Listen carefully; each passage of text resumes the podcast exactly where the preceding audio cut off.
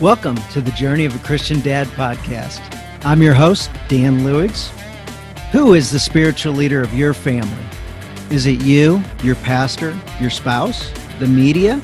Do you know? I did, and sadly, no one was taking responsibility to lead our family. Well, friends, someone needs to take that job, and that man is you. You may not feel qualified, and some days I don't. With the help of God and a community of dads helping each other on their journey, you can be the leader your family deserves. We welcome you to the Journey of the Christian Dad podcast. All right, guys, welcome back. Welcome back. And right as we finish up the little prepares, you guys know that we do. My guest goes, All right, let's go. And I'm like, Yes, let's do this. Let's go. Let's go. Sometimes I get excited to introduce somebody, and sometimes I just want to jump right through it and get going. But uh, I will introduce our, our speaker. We've got Dave Brown with us. He's got this new fantastic book. I'll hold back the title for just a second. So, this conversation is going to be a conversation that helps guys. You might not think the title of Dave's book applies. So, again, whenever I have a disclaimer like this at the beginning, it's always a great interview, always a great discussion. So, hang with us. I believe you guys are going to absolutely love this one. So, I've got Dave Brown with us, incredible family guy, incredible uh, the way he looks at life and kind of pushes the envelope in each of the different areas of his life are amazing. I absolutely love that. His wife's name is Emmy, and she is like the coolest lady in the world. I got to see her speak on stage, not knowing they were married. And then hmm. two and two put that together over time, went, oh, wow, this is a power couple. Uh, they've got three kids together, and uh, he talks about them in the intro of his book, and uh, just thanks them for all the inspiration. So, Dave, and well, I guess I'll I'll throw you the title of the book, guys. This one is called "Servant Selling" by Dave Brown. So, the subtitle is "The Handbook for Closing More Deals and Giving Your Customers Exactly What They Need." So, welcome to the Journey of a Christian Dad podcast, Dave. Thanks, Dan. Excited to be here, man. Thanks for having me. Yeah, absolutely. So we got to meet years ago at a little small workshop in an old insurance office I used to work at. And I got to tell you, I'm like, man, I don't know about this. I'd rather be out on the street selling. I don't know why I'll be in this workshop that they asked me to be in, but like this is a absolute waste of my time. I'm not going to make any money in this workshop, and I'm certainly not going to spend any money in this workshop. And I end up spending a couple hundred bucks on a ticket to a seminar which was absolutely insane that you guys were able to pull that off. Yeah. It's the first time I'd ever been to St. Louis. I mean, I'd been there, driven through, but lived there. And yeah, man, I got to meet so many of you amazing people. Learned how, what high school do you go to? One of the weirdest questions ever that people love talking about in your town. it's so interesting. yep. There's proof you've been here. so cool.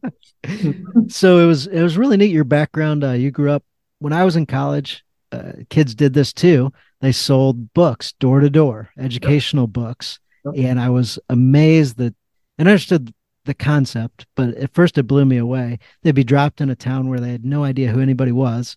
And then you live there all summer and sell yep. a bunch of books. And the kids I knew that were successful, they actually made a decent amount of money, more so than other kids did, and came back you know, kind of happy and a sense of accomplishment. had a little bit more confidence or a lot more confidence than they did in the fall than they had in the spring.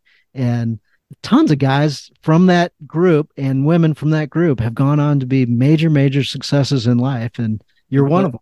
Oh, thank you, man. It's uh, one of the coolest experiences ever. So, what Dan's referring to, it's called Southwestern Advantage. It's 170 years old, just for the record. That's how old the company is. It's the oldest direct sales company in the world and college kids. It used to be Bibles door to door, and the old typical Bible salesperson that's literally about our company when people were talking about that door to door guy or the jokes that are out there. And then it's kind of transformed over time. We still sell the Bibles, but also educational study guides, materials, online learning. It's one of the best places in the world to help families with education, just bringing them together. And I did it for seven summers and three winters. Now, I wasn't in college for seven years, almost five years, but um, knocked on a ton of doors, you know, 50 something thousand doors in all over the place New York, Pennsylvania, California, Arizona, all over the. I'm from Texas. I did sell one summer in Texas, but it was like six hours away from where I grew up. And one of the coolest experiences ever where you get a chance to serve a lot of families, meet a lot of families.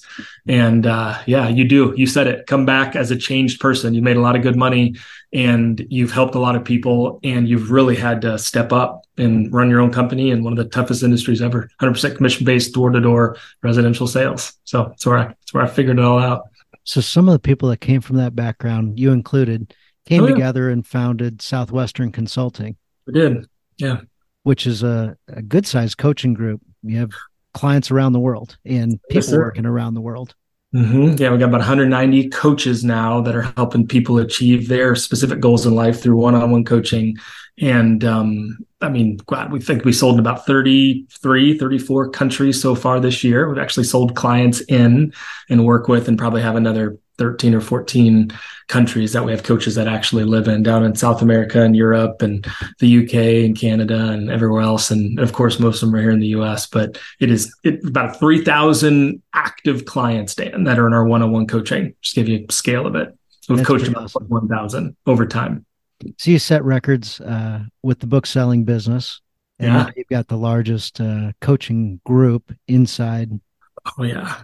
Yeah, I mean, probably one of them, and it's it's we're getting to be a player all over the place. And just thanks for thanks for letting me talk about it. And those of you that are listening, I mean, it's it's it's it's it's really getting good. People are starting to figure who, out who we are and know who we are in all the different cities. And the ones that use us, they grow. You know, anybody that works with us for a year, they get about a 25% growth on the on the sales side. Of course, that's not all we're working with them on.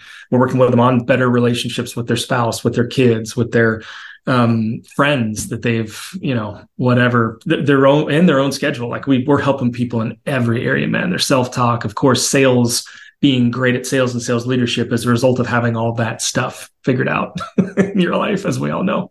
So, yeah. So I wanted to jump in more on the expertise side and talk yeah. about that a little bit, just so that guys tuning in have an idea of where your background is and what you're good at and uh, things that you've accomplished.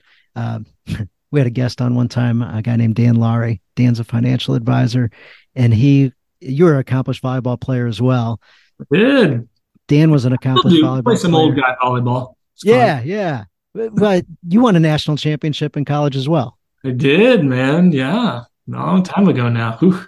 So Dan was on. He won a national championship. He's in the uh, his college's Hall of Fame. And my daughter was trying to get to be good at volleyball, and she was trying to figure out the overhand serve when she was a little kid and so I, I try, I'm like, you know, she's really working hard at this two hours a night and I'm out with her and I should probably figure out how to do an overhand serve so I can help her.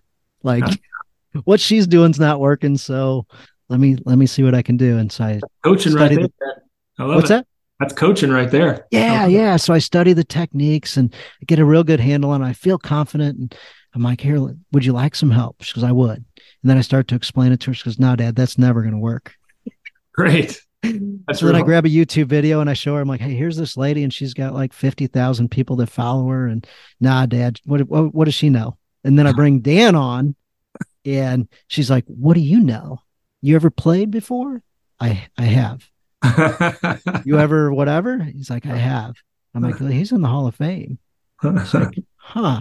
I'm like, and he runs a coaching group, and he's got teams underneath him and coaches underneath him. And oh. she's like, hmm, all right, I guess I'll I guess I'll listen to what you have to say, but had to build the credibility that this guy's been there, done that, had some success, and he coaches and teaches others. Like he probably can teach a nine year old, eight year old how to do an overhand serve. Like he's probably qualified for that. So yeah, yeah.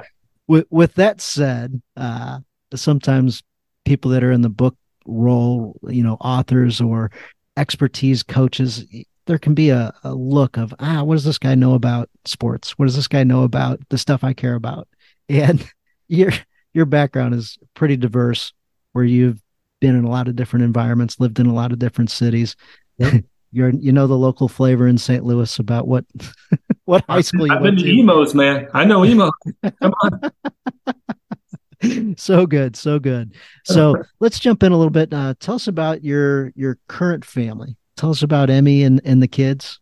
Yeah, so Emmy was a she did that crazy summer job as well, Southwestern Advantage, and that's where we met twenty something years ago. And um, she had no interest. You'll get to that chapter. It's funny you're getting to the handling objections chapter, Dan. That's next. Yes, and, uh, and you're going to hear about the biggest sale that I ever made in my life and how how she was not she was not into Dave Brown for a long time. Um, so that that's a fun one, but she's amazing. She I brought her in. She, so she started a year before me in that door to door company, and then I brought her into consulting. Uh, you know, seven eight years after we had started, and she's been helping run the dang thing ever since. And it's she's awesome. So that's where you where Dan you were talking about how you saw her speak. You know, I brought her here, and we've really been just kind of doing it. We're very different. She is. uh she's more of a counselor personality. I would be more of like a fighter, entertainer type, right? Just to give you an idea of what kind of a person. But yet we're both insanely effective and three kids. Um, that's the that's our biggest achievement. Dawson nine, um, Cadence who's five, and then Dylan who's two. One of those COVID surprises that you know you're not supposed to have kids when you're in your 40s. Damn, let's be real clear. It's it's so hard. But come on, it was the pandemic. Look at that. She couldn't keep her hands off me. Right, right. well, what are you going to do with two years trapped? Come on, look at you know what's going to happen. she doesn't like that joke, but I do. I think it's funny. So, so, t- so tell us about uh, tell us about the overcoming objections. You, you mentioned oh, it, so God. let's just jump into it. She told me a hundred times uh, that I mean, probably that I'll never date you. I'll never date you. I don't. I'm not not into that. You know, I want to work together, but I don't want to date and it was just i mean she said it over and over and over again i mean we have a lot of past together right we were both big fish in a smaller pond that southwestern company i was saying that door-to-door company that's been around forever so you know i might have dated friends of hers and she dated people that i was associated with and so she just uh we heard a lot about each other over time and we always worked really well together because we were so different but she just was not into you know, something that was lo- locked up in a relationship at all. Yet we were spending so much time together. I was training her how to do this business and how to grow it. And, and she turned around and sold more tickets than I did one of those conferences. And then I'm learning from her. And it was like this cool, just symbiotic relationship for so long. We ran teams together. Um, so it just kind of happened, and I, it was when I gave up. I mean, when you'll you'll see it when you're reading. I literally put this as the beginning story in the handling objections chapter. I just wanted her to be happy. I mean, I wanted, I wanted, I, I had a feeling, Dan, this was the one I was going to marry. Um, if I could get her, right? If she would, right. if she would ever like be with me, I was like, but she didn't, and I just kind of gave it up, saying, "Well, I just want you to be happy, and that's most important." And um, just let me know. Let me know. I gave her uh, because we needed to have it be very clear with our team, right? To honor them and to make sure that there was anything that they ever had to ask questions or if there was like uh, um, you know favor towards her or something. It was like, "Am we we're either going to be dating or I'll never pursue you again." And so I actually gave her about a a couple weeks to uh, I think it was actually about a week to make a decision. And this was after I kind of gave it up and we had you know I had said that you, you let me know. We're either going to be dating or we're not. It's got to be so clear for our for our team. And um, thank God she said she'll she'll try it out and see how it goes. And, and then we've been together ever since. That's great. So I love how you talked about uh, presenting it to your team and uh, honoring them, uh, yeah. integrity, honesty, upfront. God, yeah. And that goes into servant selling. Uh, could you talk a little bit about what that means in your book? You, yeah. you, de- you defined it in there, so let's hear it from you. I mean, and some of you that are listening, you're thinking, oh, he's a sales guy. Whether we like it or not, there's this negative connotation that happens in people's heads. I mean, there's 16, 17 million of us in this great country that, but we rank slightly above politicians on one of the most despised group of people like oh god they're annoying they're sleazy they're i mean come on right? I, I don't have to give you your word. Those of you that are listening you, you all you all know what you think of salespeople. It's usually not the most positive thing. And then i'll i'll always do this. I'll flash like i'll flash like selling in front of people like uh, at the book right in front of it. And i'll say what are some words that come to your mind? And just negative ones. Then i'll go okay what are some words that come to your mind when i put servant up? Or when i say servant right? I'm doing a powerpoint something a presentation all sorts of great stuff right? Um, serving the world, helping, uh, you know, caring, all that good stuff. What if we could put them together? What if you could sell the right way? What if putting the needs, the desires, the wants, the uh, the goals of the people that you were talking to every day before your own. It wasn't about quotas or trips that you needed to win or, you know, the mortgage you needed to pay. All of that stuff happens when you're truly putting them first. And are you willing to walk away from a sale? I, I, struggled with that, Dan. I did. I mean, I I mean, early on in my career, it was like I tell the story in the beginning of the book that I didn't know. Like, would you, if if it wasn't the right thing for that person, would you be willing to walk away from the sale? And sometimes I didn't. Sometimes I pushed on, and there it was. But that always stuck with me. That always haunted me. I was like, okay, um, I remember sitting just thinking, going, what am what kind of what am I going to be? Because sales can be defined as, you know, not defined, let me say it differently, but individuals can go, well, that's just sales. Sure. Sometimes you need to bend the truth a little bit, or sometimes you need to not cover the question fully, or just, oh, I don't want to talk about that because I lost a sale before because of that, especially when someone's specifically asking you. And I would I would justify it going, oh, I guess that's just sales. And um, I got my God got my heart, man. God got a hold of me and was like, no, like this is this is how you should sell. And this is we need to change the way people see salespeople. And I remember very clearly, I was like, okay, I'm going to do it this way, but can I still be a top producer? Can I still win all the awards? Can I be the best? And it was very clear. Yeah, you can do both. Do both. And he's uh, helped me ever since with it. And I've done some amazing things by doing both. And that's where the that's where the book came from. So yeah, and it's not just for salespeople either, man.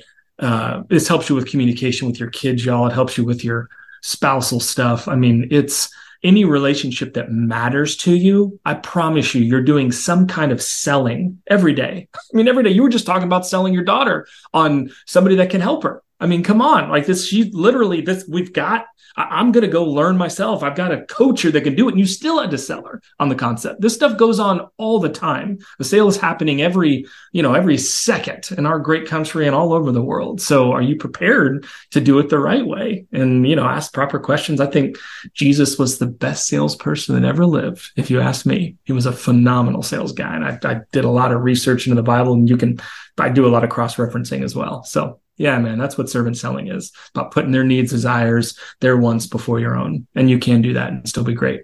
Yeah, absolutely. So there were certain paragraphs in there that I was reading. I was like, no, no, no, that's not the way that it works. and you're going off like public perception or uh, people that are in it for themselves yep. as opposed to uh, people doing it with integrity. Uh, there's even one I think I understand where you're going with it, but I, I wrote, underlined it, put a question mark next to it, like that's not true. And hmm. it was if you ask really good questions to understand what your client needs, like that's more difficult on the selling side. And I was like, no, that's all I do. Well done. That's good for you. And think about it. Whenever these young people are coming in, and you you got it figured out. When young people are coming into most sales organizations, it's about their product, right? It's about right. presenting what they have. They don't sure they may have a question or two that's written into their sales talk but they don't understand the why behind the question the bigger picture of it right? Is to get them to be able to understand. They just can't wait to be enthusiastic and sell and that that'll work a lot of times where you're just you know demonstrating a product being dang excited about it. But backing up and understanding what it is that they want. Why are they meeting with you? Why are they taking the time? What's the what you know how could you help them with your product or service? So yeah I mean, I would say good job. That's all I would say to you. But from what I've seen, especially because remember, we're coaching tens of thousands of people that we have through time. People just don't get this. And then you get outside our country, Dan, in people that don't even really as much value relationship as as we do over here, the country that's founded on some different principles and stuff.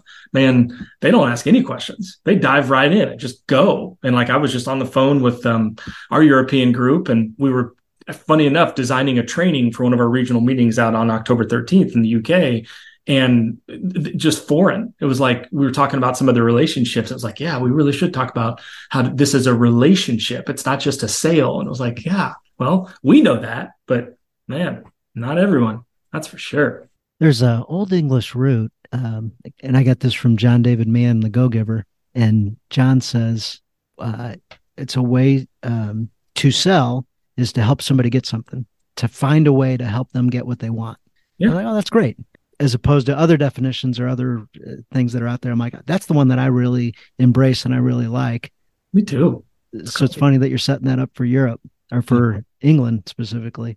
Well, that, that's what Servant Selling I wanted to do. I, I, would love to get a hold of some of these countries that um, haven't had all this this bad experience of salespeople, and, and and so much of it is good, right? But what's on TV? what's the stuff that's marketed to us as people taking advantage of people, right? And that's everywhere. And that's unfortunate because most of the time people are seeking to understand and loving on people. And if I can get servant selling into some of these other places uh, before they've had a lot of bad habits or people that, you know, aren't, don't have the best intentions, get a hold of them. Oh, what can we do then? That'd be great. So you talked to Art just a couple minutes ago about enthusiasm. Yeah. New salespeople have enthusiasm and they know a little bit about their product. and sometimes that sells, right? Enthusiasm does. I mean, it's a big reason why I do so well, for sure. Yeah, absolutely. So one of the reasons why you're on the podcast today, well, I'll give you two reasons why you're on the podcast today. One is enthusiasm. I love people that have energy and enthusiasm. And from the day that I met you, you had energy and enthusiasm. I'm like, he's got a new book coming out. I want to interview him. Yeah, let's do it like what's the book about it really doesn't matter what the book's about because i believe in him and whatever whatever product he's going to bring to the world to help make the world a better place and then the other one was you well i'll i'll, I'll hold the second one can you talk just a little bit about uh, enthusiasm so people can um, go through life just going through life and surviving and falling into routine uh, so maybe in a sales scenario, somebody that's been selling a product for quite a while might lose the enthusiasm. Somebody that's been married for married. quite a while might lose the enthusiasm for the marriage. So wherever you want to take that with enthusiasm, I'd love to just hear hear your thoughts. It's just so attractive. I mean, that you just said it, right? It's what brings people to other people. I, I've always said this that energy is actually a choice so many people think that enthusiasm and energy is like this this programmed into DNA type of thing. And I got so many people that are always like, "Man, you're you're I love your enthusiasm. It's so great."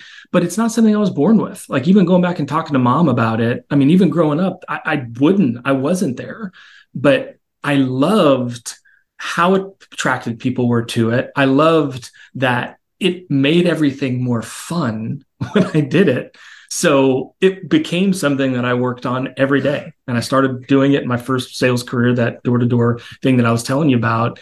And it, you know, it got me out of the heat and into houses to present my product. It um, got uh, people would go would be talking about me and they want to share me with their friends right whenever i'm excited about what i'm doing whenever i care that much and you can like i remember days that I said my, number one goal for my enthusiasm level is that my face hurts from smiling so much. I want to smile so big and so much that my face is actually going to hurt by the end of the day. And I accomplished that many times. And that's still one of my big goals too. That's why I have a mirror right behind here so that I can see myself. What, how are you showing up to the rest of the world? So I think it's one of the biggest things and go throughout history. Think about the, the most successful people, the most healthy people that you know in every walk of life. I would contend they have a good level of enthusiasm about them. I would. And it doesn't have to be Dave Brown enthusiasm or, you know, it doesn't have to be any of our levels of enthusiasm, just, just theirs. And they, they, and if you can just take it up one notch or 1%, man, watch what'll happen. You'll have so much fun, right? Me and my wife, all the time. I mean, I've been married for a long time now, not as long as maybe some of you that are listening, but we've been together for 15 years. And how do you spice things up, man? Have some fun, bring some joy into mediocre tasks like washing the dishes, or we did some crock pot stuff yesterday that was um, just fun. We did, you know, we just did some fun things in the kitchen and it, it made it fun for us, for the kids. And here we are now, something we can always talk about and something the kids have as like a memory. So yeah, it needs to be in everything. All right. So you just brought something up. I wasn't planning on talking about it, but you said smile so much that your face hurts. So, hurts. guys, think about this for a second. Maybe even if you're in a spot where you can pause this podcast and think about this for just a second, go back to your wedding day. I've heard so many people tell me that they smiled so much their face hurt on their wedding day think about your wife, how she looked. Think about the feelings that you had. Think about the friends you had in your life at that time, the family you had in your life at that time. Think about the enthusiasm that you had and the smile that you had that day. And hopefully you feel that energy inside of you, that warmth inside of you, that joy inside of you. How can you put that into your life today? How can you reflect that back to your wife today? Because uh, that is such, such a great memory to tie back into all the time. And I love that you talked about smiling so much your face hurts. Has that happened since your wedding day?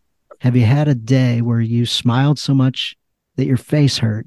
I think that's a great goal for that to happen once a year, once a quarter, once a whatever, once a decade. I don't know. But if you could have a day where you smiled so much your face hurt, that'd be a freaking great day. Great day. Come on. And and, and it, it brings people to us, right? And we have God inside of us. We should be smiling that big. Like Jesus, I mean, he's it's amazing. Like he, think of how what he's doing when he looks down on us whenever we're serving the world and helping. I bet you he's smiling so big that his face hurts.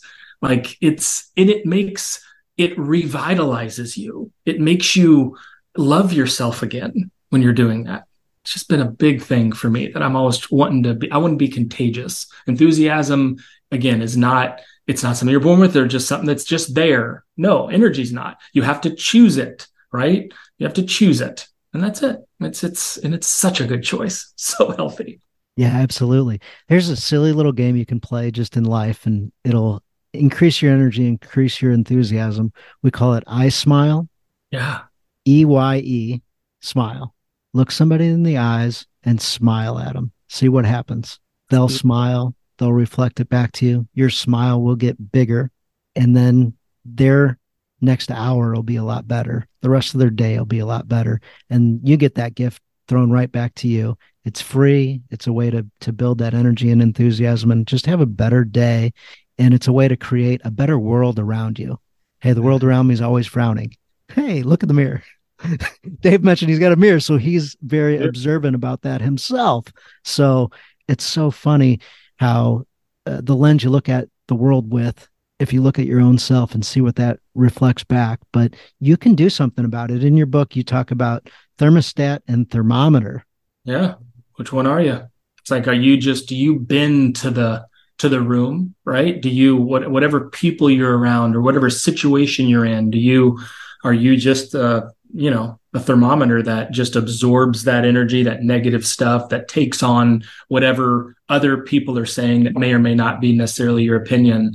Or are you the one that people follow that they bend to your way of thinking right? Are you a thermostat that you set the energy you set the tone in the room? And remember you know going all the way back dan to that workshop that you didn't necessarily want to go to that your manager had set up that i was going to be a part of because you could be out serving people and helping and you know selling. And I, like you said i'm definitely not going to spend any money. Um, that's i walked in that room and i was the thermostat. Like I'm absolutely I'm, you were. I would have walked in as a thermometer, then that probably nobody would have happened. We wouldn't even be doing this right now. you know, we wouldn't know each other and have all the connection in the world. And it, it's so vital, like in positivity, enthusiasm, joy. Like that's that's the thermostat that we should be, not only for you know for us, but the people that we get to be around and serve and help. I mean, it's like why not? I mean, I, I, I don't. What, what, was Jesus? Right? Was he a thermostat or was it a, therm, a thermometer? And I bet you he would empathize. Right? There's a piece of being a thermostat to be able to connect with everybody, but not being turned over like as a not being turned over to their way of thinking and then setting the tone for the room and and helping so it's it's your path to influence i mean it really is being a thermostat not a thermometer yeah. So when I when you mentioned Jesus and and that type, I think of biblical words: stand stand firm, hold fast. It's like you know, you're the one that's not movable. You're the one yes. that can bring others and and be strong, courageous, those type things. So absolutely, I love it. Yeah, yeah I love it. Um, so we're talking enthusiasm being a thermostat, not a thermometer. So for salespeople, we can tend to be a thermometer a little bit yeah and and use our body language and tone of voice and match our customer and all these type things which is good and you mentioned just like jesus he'd connect and empathize and, and meet them where they're at but then you can flip the switch and you can change the direction you can lift the energy up the i smile game is just the simplest easiest way to change things and for dads for fathers for husbands yeah. when you come home what are you then are yeah. you the thermometer are you the one taking the temperature of the home to see what's happening? If things are great, you're ready to jump in. If things are stressful and, you know, whatever, are you ready to just slink into a corner and stay off to the side and get out of the way? Or do you want to be the thermostat and change the whole dynamic of the home? Uh, and that's, uh, we talk about being a leader on this podcast. So if we step into that thermostat role and be a leader, we can change the dynamic of the home and we're not for or we're, we really shouldn't be allowed to slink into the corner and go run away and hide. Seriously. The kids and the kids and my wife or whatever, and the yeah. dog is crazy. Like, change that. Yeah, I, I I need to do so much better at that too, Dan. I um at home is where all this stuff applies to me. Being a servant salesperson, the servant leader. Like I just so don't so for everyone listening, don't let a loser try to tell you how to be a winner with this. I am getting better every single day, and I catch myself whenever I am just trying to, oh gosh, it's such a hard day at work. Let me just go turn a game on and just check out and not play with my kids. And it's like, and that's so bad. And, and I realize it. And then it's like, I, oh, I don't want to. I, I, know I don't want to. Life is not about doing the things that you want to do all the time. Most of the time, it's about doing things you don't want to do when you don't feel like doing it, um, which is what WYDFLI stands for when you don't feel like it.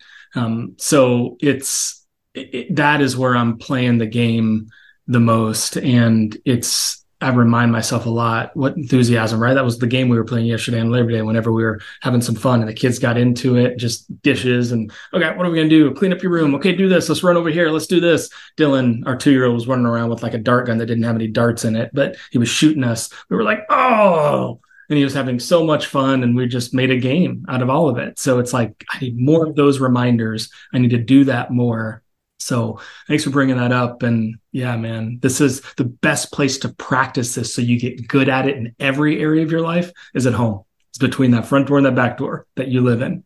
Have you got maybe another example? Something you can think of that uh, mine, I work with the phone. And so at home, that can be a major crux for me for sure is bouncing over to the phone, bouncing over to the phone. And sometimes I'm doing a little work thing, sometimes I'm not.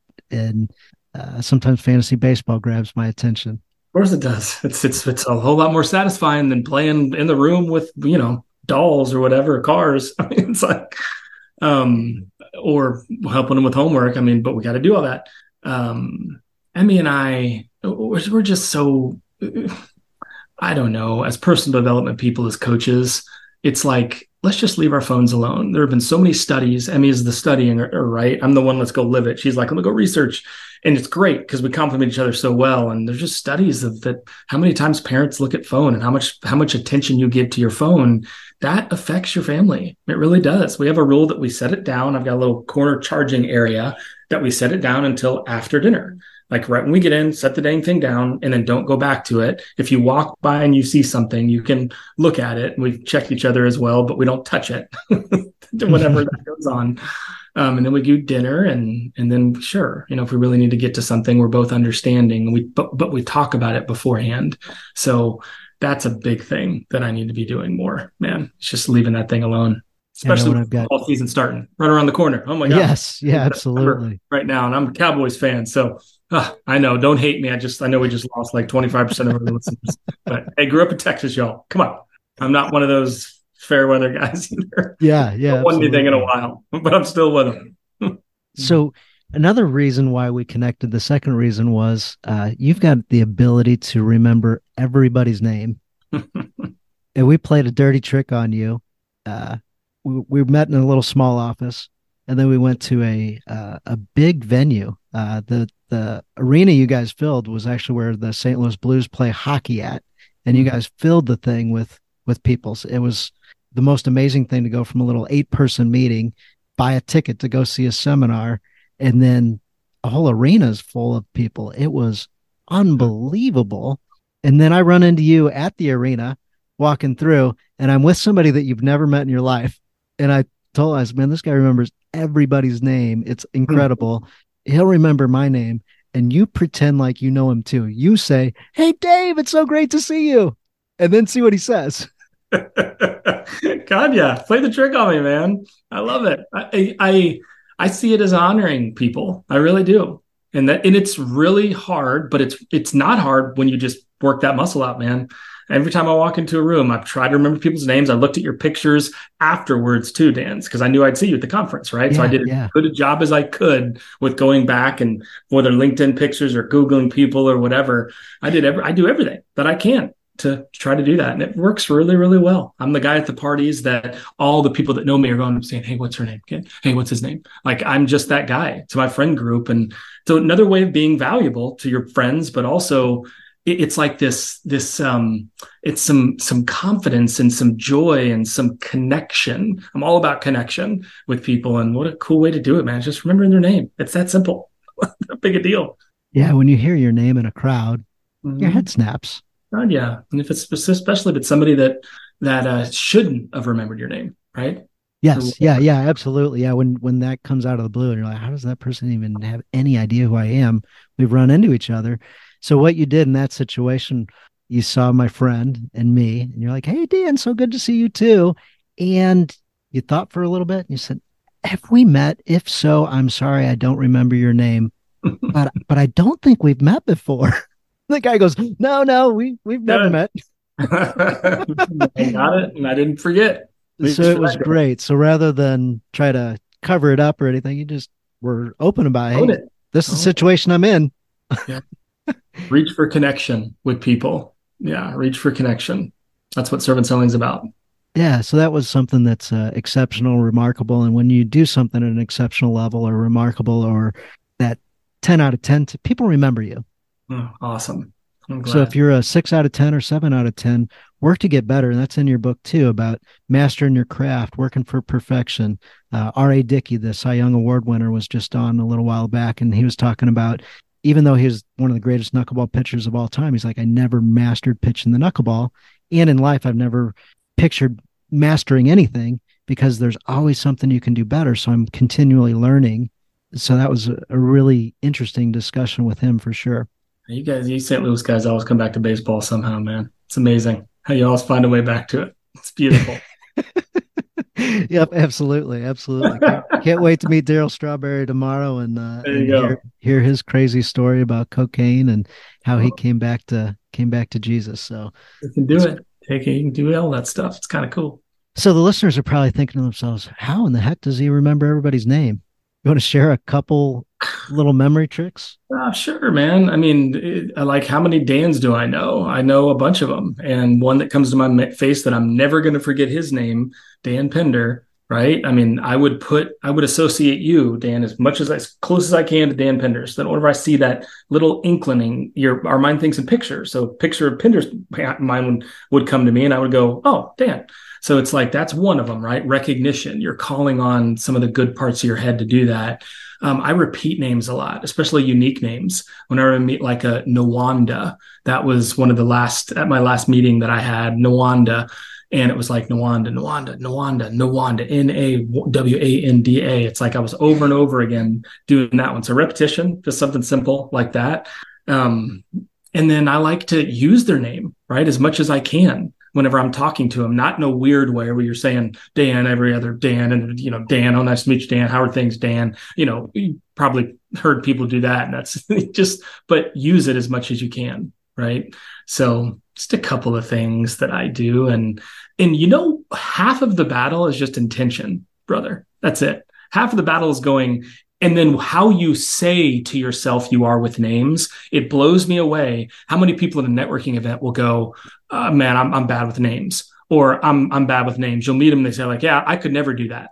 Well, listen to your words. You've just defeated any bit of learning or anything in that area, and you're condemning yourself in the future to be bad at names. So just correct your self talk, going with some intention of saying, if you just change one thing about going, I'm good with names, I'm really good at remembering people's names. If you just change that one thing without some of these little tricks and tr- strategies, you're actually going to be a lot better with people's names because you're just saying you are and then you have an intention to get it so yeah that, that's what i would say it works yeah i love love the self-talk and the awareness of the thoughts you're putting in your head.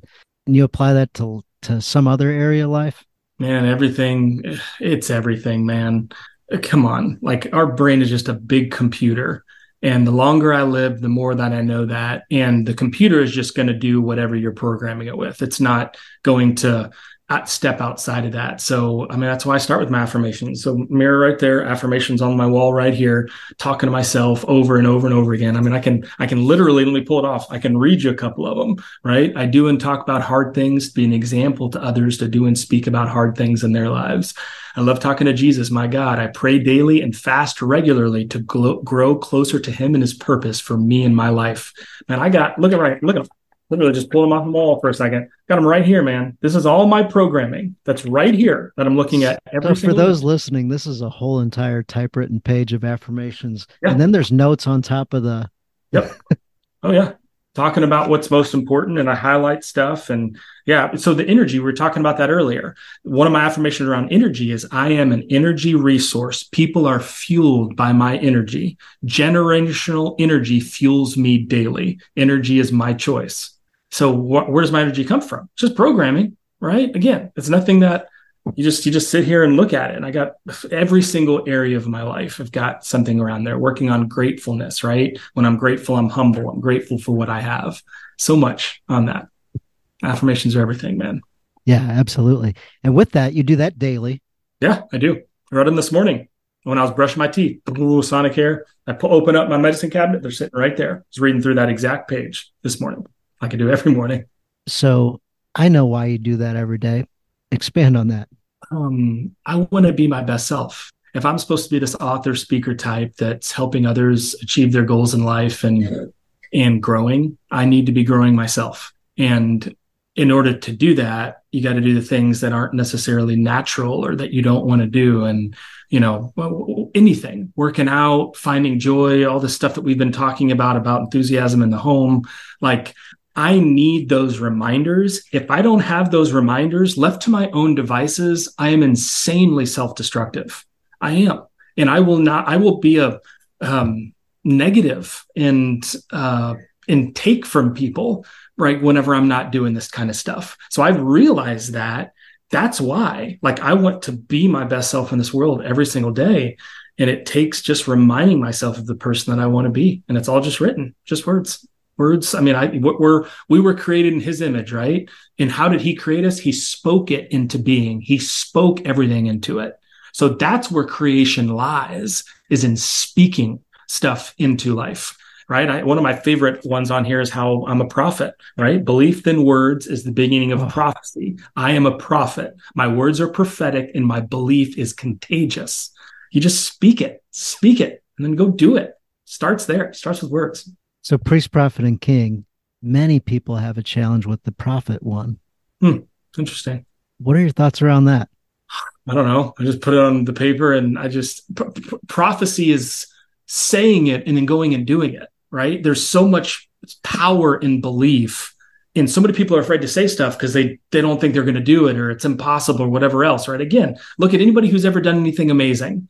They probably said it first and then they went out and did it I mean, that's just the only way to go. They didn't stumble on this thing that they hadn't thought about or whatever else. So that's all that prophets are. They just say what's going to happen and then it happens. And a lot of times, if you can affect it happening, go go affect it in a good way. Yeah. So, so guys in the Bible, prophets oftentimes what they did was just remind people of what they were supposed to be doing. Yeah. So it wasn't prophetic as if talking into the future. They were just saying, "Hey, we're screwing up here. We should have been doing this." Uh, over the weekend, we were reading about Jeremiah in Jeremiah, he was prophetic and he's saying, Hey, we're going to get conquered. Nothing we can do about it either. Pretty uh, difficult message to deliver over and over and over. And he got thrown in prison and a bunch of stuff. And he, uh, he gets mad at God, angry with him. He's like, this is killing me. This is the worst thing ever. You know, I'm 15, 16 years old and you're giving me this message and you pick me and this is horrible. And every time I give up, I feel like a fire in my bones and I've got to let it out and I've got to get this message out to the people and say bad stuff's about to happen because we're doing bad stuff. And you know they they think that ultimately he got uh, got killed in prison. Don't know that for sure, but the prophet prophet piece, priest, prophet, and king, dive into the Bible a little bit and be the king in your family. Teach a little bit, share a little bit. The more you read the affirmations in the morning. The more you write those out, the more you read the Bible, the more it becomes who you are. So if you hear Dave Brown sounding like he's got energy and enthusiasm, it's because he does. He said as a kid that wasn't always the case and he's grown into it. It's a choice. So that's mm-hmm. something that we can do with repetition. We can get stronger, just like you mentioned the gym and training. We can do the same thing for our mind as well as the things that we focus on, they'll expand and they'll take up more and more of the space in our head. We'll become better and better at them, and you'll have more confidence around your family. So, in your book, you talk about the uh, 2Q, 2E, and 8X. 8R. 8R, 8R. Yeah. I got eight, eight times results. Yeah. So. Yeah, exactly. 8R. So two times the, the quantity, right? Two times. So just repetition is basically what that's saying, which leads to when you're doing two times the quantity as everyone else or whatever the standard is in your life, that leads to two times the experience. And whenever you're getting, you know, you're you're doing more of whatever it is the person that you want to become, call it sales calls or, you know, complimenting your spouse or uh, whatever, playing with your kids, two times doing it more than as much as you can, quantity leads to two times the experience. And funny enough, that equals eight times the result that I've seen in everything.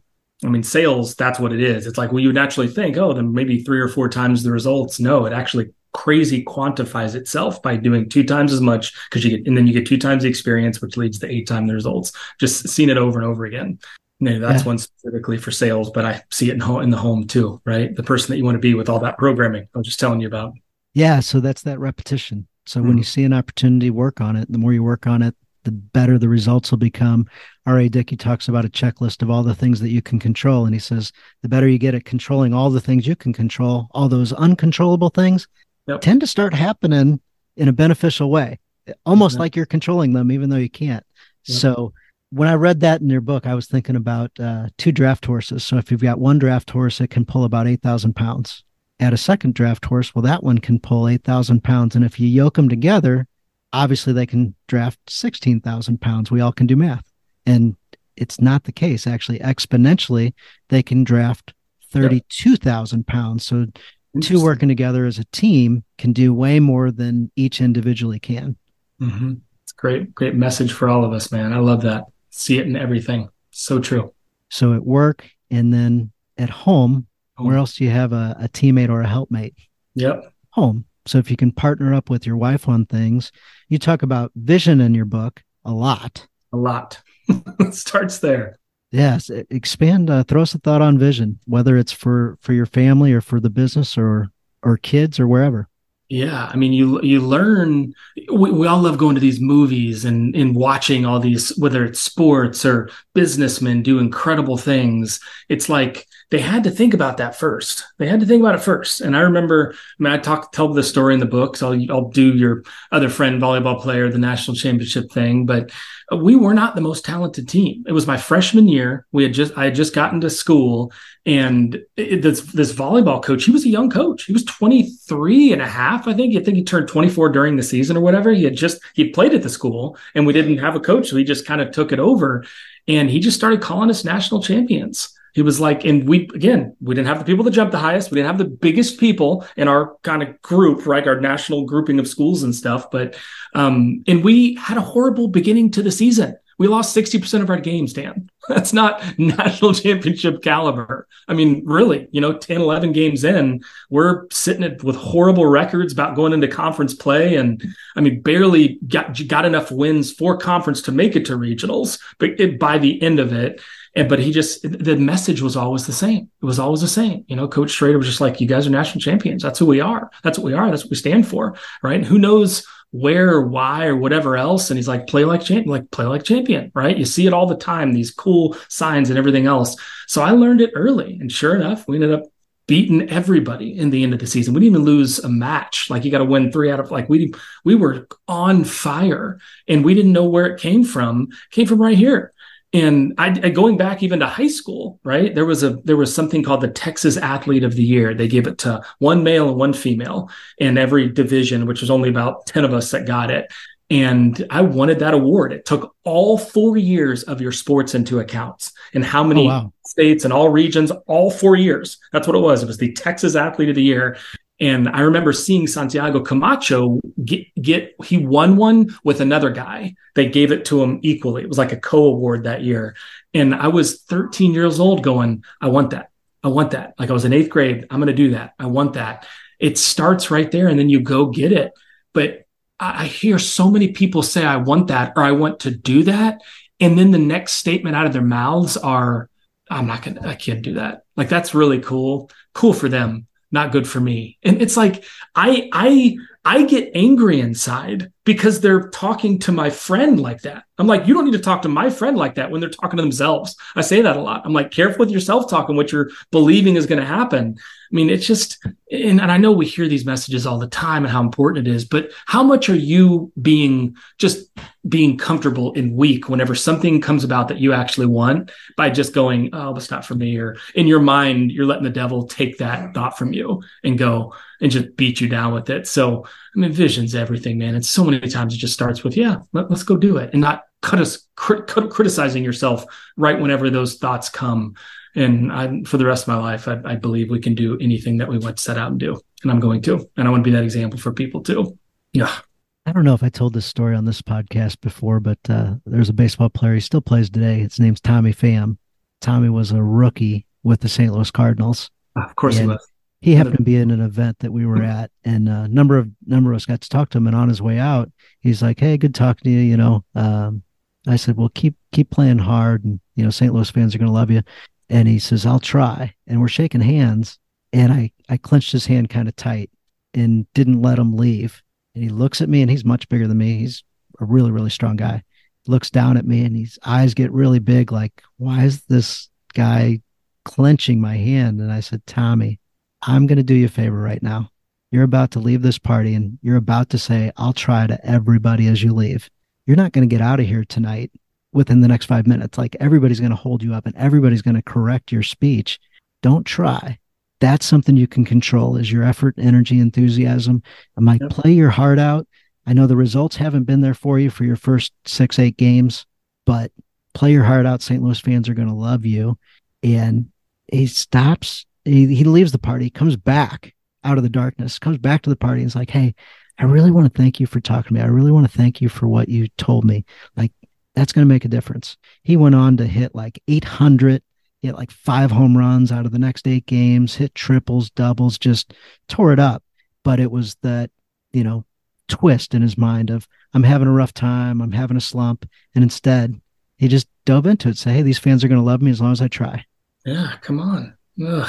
Well done, Dan. I wish you could tell the Cardinals that this year. They need Yeah. oh my gosh, absolutely. Absolutely. It's been tough. There was a baseball team I love. I did when I was living there in St. Charles. I fell in love with them, man. I went to like three or four games during the summer. It was I, if I didn't have a baseball team growing up, we just didn't in San Antonio. We had Spurs. That was about it. We had basketball. Yeah, yeah, I had the Spurs. Um, and, yeah. It, and they won. And Spurs and St. Louis, they're similar. And just you know, you guys had more of a legacy than we did for a lot longer. But um, yeah, so if that, I would love it if you turn the Cardinals around this year. They need that message. Dan, go give it to them. All of them. Have, eh, and your your might be a little bit different with you being married to Emmy and her being a coach and everything. But have you got any uh, tips as far as husbands and wives designing a vision for their family? Yeah, I would say bringing others into it, man. Um, we have we do marriage coaching, not because we were diagnosed or because um, you know, somebody said you need to, or things are going to fall apart if you don't, because we wanted to stay ahead of some of the stuff. And it is so important. We also to get parenting coaching, man. I mean, and it's it's been awesome. I'm a little ashamed to admit, right, being this guy that's supposed to have it all figured out, but I don't. you know, I got five coaches. I told you before yeah. we're getting that I really do five different people that I'm paying to help me out, and that's I really, I mean, I'm broken and I need help. And in our marriage, like Emmy and I, we go, we go see a guy named Chris Brasher. You know, we go once a month. Sometimes we'll go twice a month if she needs it. I'm just kidding. That's my joke, guys. Uh, uh, yeah, I'm just kidding. Everyone's like, what? No, but sometimes we do. Sometimes we'll pick it up whenever one of us needs something or other um, and it's it's awesome. So just get help. Um, we we do love talking to people that have been married for a lot longer than us and asking them um, what are some daily habits. Right? If people walk up to people that are married for so long, go, "What's your secret?" It's not a that's not a question. To me, it's just not a, not effective. Ask them what they do daily. What are your what do you do daily in your home that that allows you guys to stay connected? And connection is a really big word in our in our and i talk about this in the book. I am such an efficient person. I need to value connection over efficiency. And that's what i need my reminders over and over and over again. Connection over efficiency. Because i'll get moving and cadence will whatever she'll stub her toe or start crying. And it's like i'll be like no babe we gotta go. It's like and he's like no connection first and then efficiency. Give her a hug. Hold her and then we can get going. So I just need that so much. And I, I need the reminders. I need the coaching, the marriage coaching. So that's what we do, man. That's fantastic. And I love focusing on other people. In your book, it says heart of service and it helps overcome fear. So if you're yeah. thinking about how to help somebody else get something, do something, become something, the fear just isn't there. So for salespeople, think about that. For people, a dad running a family, being a husband, think about that. When you think about others, it makes all the pressure and everything roll off because all you're doing is looking out for somebody else. So hard to be nervous when you're focused on service. We say that all the time inside of our company walls. It's hard to be nervous when you're focused on service. And if you think you feel nervous, maybe the word actually is excited. Yeah. Excited is exciting. and let's go do big things. Like when we start off the podcast, Dave's like, let's go. And I was like, go. let's go. I'm excited. I want to go. I wasn't nervous. Could I apply that word to it? Sure. But in reality, I was actually excited, which physically feel the same. You've got a quote in the book. It's actually from Philippians. Philippians 2 3. Do nothing out of selfish ambition or vain conceit, rather in humility, value others above yourselves. So as you go through life today, as you go through the day to day, think about that. Do nothing out of selfish ambition or vain conceit, rather in humility, value others above yourselves. So thank you for writing this book, sharing it with the world, servant selling. It's applicable for sales, but also for family. Ways to connect with you that you want to share with anybody? Well, yeah, man. I mean, go pick up the book, y'all. Even if you're not in sales, if you're just trying to be successful, and, and I, I, the word successful, if you're trying to be healthy, in all things, just being healthy. Servant selling will help you with that. And it's just www.servantselling.com. It's got the Amazon link there, Barnes and Noble. It's got, if you want to buy a bunch of them for your team, it's got a bulk book links, but go to servantselling.com. And that's the way to do it. And then love to connect with you on LinkedIn. It's pretty easy to find me on LinkedIn, Dave Brown. I mean, Southwestern Consulting is the name of our great business. And um, yeah, if you got teams, I mean, we do complimentary workshops for groups all over the country. So if you want some of these servant selling principles integrated into your leadership group or whatever else, just reach out to me and we can get something going. So LinkedIn, Facebook, Instagram, all that stuff. And like you said, Dan, you probably watched a couple of those videos on LinkedIn that reminded you of something. Oh, yeah try to put as much out there as I can just to serve and give value for free. You know, that's that's that's what our company's all about. So yeah, connect with me, please. Would love to meet you all. Can you throw out a quick challenge for the guys to do week to week in between the podcasts as they listen? Oh man, um, please just watch your words. Be careful with your self talk. That I need that reminder all the time. Write affirmations out, put them somewhere. These are when I'm peeing, guys, my affirmations are in the bathroom on the wall because we got 30 seconds and we're peeing. Why not read through them while we're taking, while we're going to the bathroom? Every single bathroom in my home has these on the wall when I'm standing up peeing. So why not? Like put them, put up. If you want to be a better dad, put two phrases that would program your mind to be a better dad in the bathroom somewhere where you can see it. Because you're going to take, you're going to do five or six. And I in my office too. I actually have it in the bathroom I use in our four story building at Southwestern. I put my affirmations up there. And p- do people see them? Yeah. Has anybody asked me to take them down? No. Are other people reading my affirmations? Yes and it's probably helping them too. I hope. I've never gotten any comments on it in three or four years since I started doing it. So that's what I would say. Challenge, put them up somewhere so you can program your head. Well, that's fantastic. Guys going affirmations, call them power statements if you don't want to call them affirmations. Sure. Yeah. When you see Notre Dame go on the field when they're going through the tunnel, what do they do? They all hit their hand on an affirmation. Play like a champion today. So that's my charge to you guys. Take the challenge, play like a champion today, go all out in everything that you do, bring energy and enthusiasm. Hit Dave mm. Brown up on LinkedIn and buy his book, Servant Selling. Dave, thank you so much for joining us on the Journey of a Christian Dad podcast.